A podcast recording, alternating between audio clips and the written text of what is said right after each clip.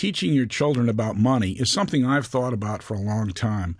And most of us, as we look back at our parents, as we get older, realized they really didn't talk to us much about this. They'd tell us to spend less and do things like that, but they didn't really talk to us about money from the perspective they came from. And we all have roots with money and we all have attitudes about it. And one of the people that's been popular is Suze Orman, and she's popular because she talks about the emotion and the feelings and other attitudes about that. All good. This is a companion piece to Join the Millionaires Club, which is meant for older adults and not for children per se. However, it's a good second step. It's like start with this, which is math, move on to algebra with that. They're both good to look at. Going back to my life, and as you go back to your own, my aunt was in real estate and she used to build things for six months and then travel for six months. And she did really well. And part of it was she had a plan in which her husband and herself built houses in the north. It was Minnesota to start with and then in Seattle. what they did is they came up with a theory because they didn't have children just to work six months and then play six months. And what happened is they both lived into their 90s because they had some time off. They never had real stress. They also weren't trying too hard and they weren't sustaining a 12 month plan. It was interesting. And I learned a fair amount from her when you're creating your plan, and this is what we need to do for your children, what you do with your children is you talk about a plan.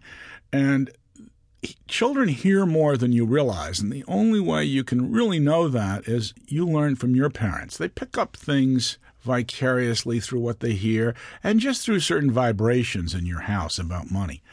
And so it's a good thing to talk to them about. We don't do what we used to do and sit down and have one meal a day at dinner. People are flying around and it's become like that. But it's a good thing to do at least once a month to sit down with the family and have a little talk about how things are going. Note I say once a month. It doesn't have to be every week. And you talk about a plan. One of my favorite stories about this is that Yale did a study on their students and they did one after they got out of school, and they asked who had a written plan when they were in school. And 10% did. And who didn't? 90%. And it turns out the 90% were far less happy than the 10. The 10 were much closer to achieving their goals.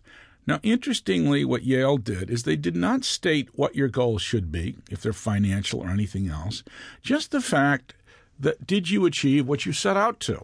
And it turns out that people who wrote things down and set out a plan often did. And the plan in college would often be far different than the plan in life, but it became a habit. So, taking the happiness quotient, which is if you write something down, you're going to be happier, and I found that to be true, that's a good reason to do it. And kids kind of understand that. It's kind of loose, and kids relate to things that aren't totally buttoned down, perhaps better than we do as adults. So you want to write down the plan so that you get in the habit of writing the plan, which is much more important than what's in the plan. It's kind of like taking notes in class. Most people, if you notice, the good students take more notes than the bad students. What that means is the, the good students are getting into the game. They're writing it down, they're relating to it, even if they never read it again. So, what we're trying to do here is help you with your children write a plan.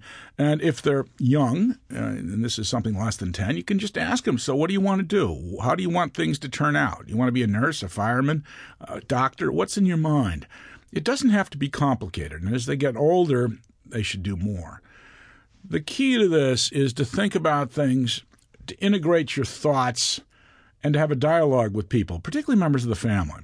And this is the beginning of your journey. What's interesting about children is if you start at this age, you develop very good habits, which later in your life will become better habits. And I noticed, and I told my mother this once, that at the age of 12, I could pretty much tell what would happen to my friends. And I was virtually 100% right. People develop much earlier than we give them credit for. As adults, we look at uh, children at 12 and we think they're much younger than they are, but their habits are actually set in many ways. So that's a good place to start.